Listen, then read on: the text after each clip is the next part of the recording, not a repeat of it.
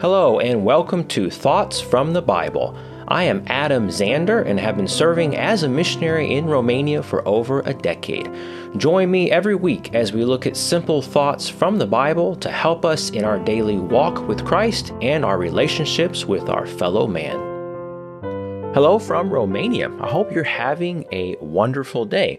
I also hope you have been enjoying our series of messages from the book of Ephesians. Today we will look at our 10th message and start chapter 4. Ephesians chapter 4 marks a major change in the book. In the first three chapters, we read of our standing or position in the eyes of God, while chapters 4 through 6 are primarily about our state or condition before men. Notice chapter 4 starts with, "I, therefore, the prisoner of the Lord, beseech you that you walk worthy of the vocation wherewith ye are called." In the previous chapters, we learned how God sees us and what we have in Christ. Now, we will learn how to walk as a child of God in this evil, sinful world. The key words in this section are unity, walk or walketh, and edifying. Today, I would like us to look at walking worthy of the vocation Jesus Christ has called us to.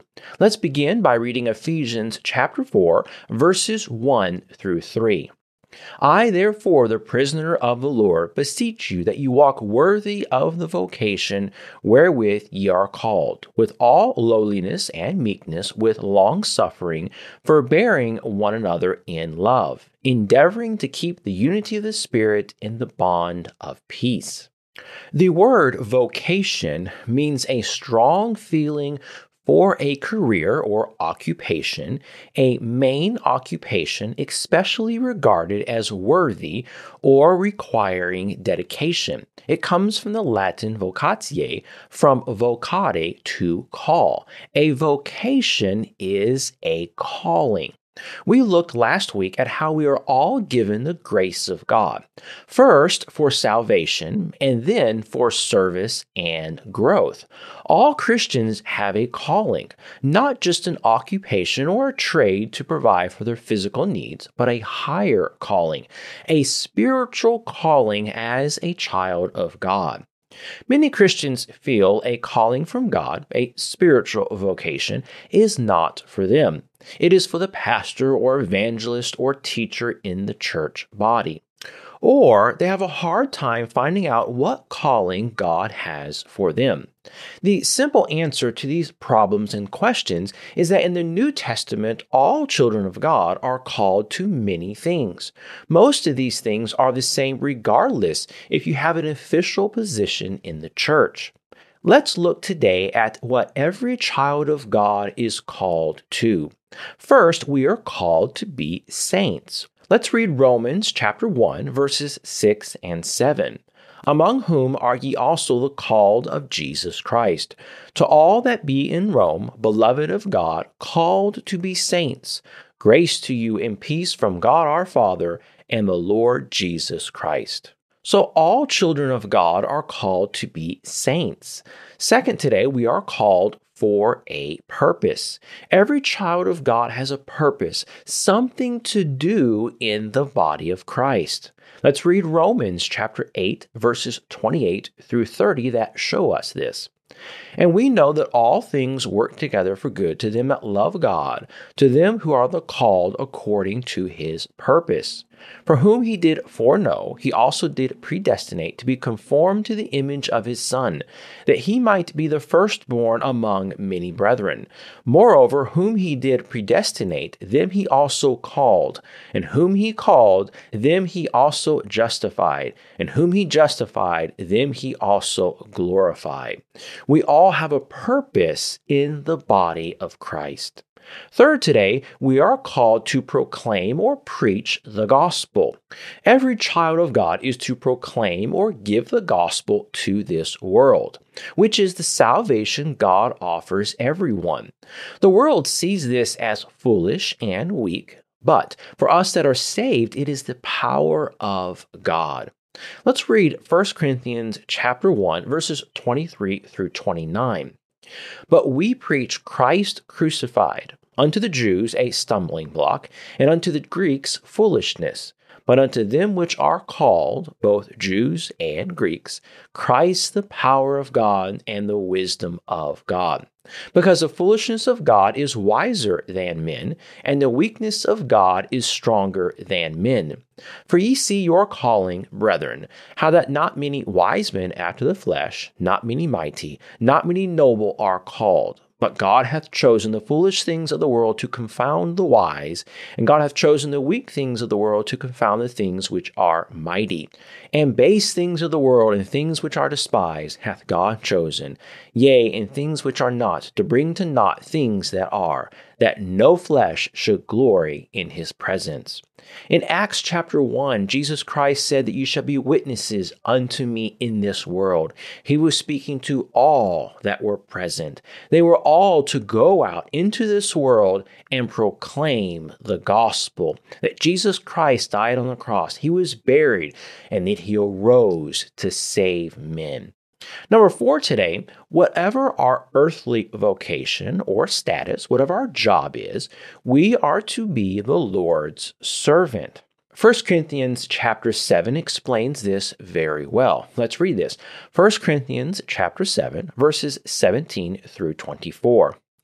But as God hath distributed to every man, as the Lord hath called every one, so let him walk. And so ordain I in all churches. Is any man called, being circumcised? Let him not become uncircumcised. Is any called in uncircumcision? Let him not be circumcised. Circumcision is nothing, and uncircumcision is nothing, but the keeping of the commandments of God. Let every man abide in the same calling wherein he was called. Art thou called, being a servant? Care not for it. But if thou mayest be made free, use it rather. For he that is called in the Lord, being a servant, is the Lord's free man. Likewise also he that is called, being free, is Christ's servant. Ye are bought with a price. Be not ye the servants of men. Brethren, let every man, wherein he is called, therein abide with God. The point of this passage is not to worry so much about your job, status, or position here on earth. Serve the Lord and your earthly master with joy. We are all called to serve the Lord. Number 5 today, we are called to liberty, not law keeping. Let's read Galatians chapter 5, verse 13. For brethren, ye have been called unto liberty. Only use not liberty for an occasion to the flesh, but by love serve one another. This was a big problem in this church. People were coming in and telling them they had to be under the law. They tried to bring them back into bondage. But here, the Bible says, for brethren, ye have been called unto liberty. We are called to liberty, not law keeping. Number 6 today, we are called to holiness. 1 Thessalonians chapter 4, verse 7. For God hath not called us unto uncleanness, but unto holiness. Many times as a missionary or a pastor, people will come to me and say, I do not know what the will of God is for my life. I tell them to read the Bible. There is many things that are clearly written in the Bible that tell you what the will of the Lord is. And one of those is to be holy as he is holy. So here in 1 Thessalonians 4:7, the Bible says, for God hath not called us unto uncleanness, but unto holiness. So number 6 today, we are called to holiness. Number 7 and last today, we are called out of darkness and into the light. Let's read 1 Peter chapter 2, verses 9 and 10. But ye are a chosen generation, a royal priesthood, and holy nation, a peculiar people, that you should show forth the praises of him who hath called you out of darkness into his marvelous light, which in time past were not a people, but are now the people of God, which had not obtained mercy, but now have obtained mercy. God has called us out of darkness and into his marvelous light. We are told elsewhere in the Bible to walk in light. So these are 7 simple things that we are clearly called to in the Bible. We're called to be saints. We are called for a purpose, which is to serve Christ. We are called to proclaim or preach the gospel. Number 4, no matter our earthly vocation or job, we are to be the Lord's servant. We are called to liberty and not law-keeping or bondage.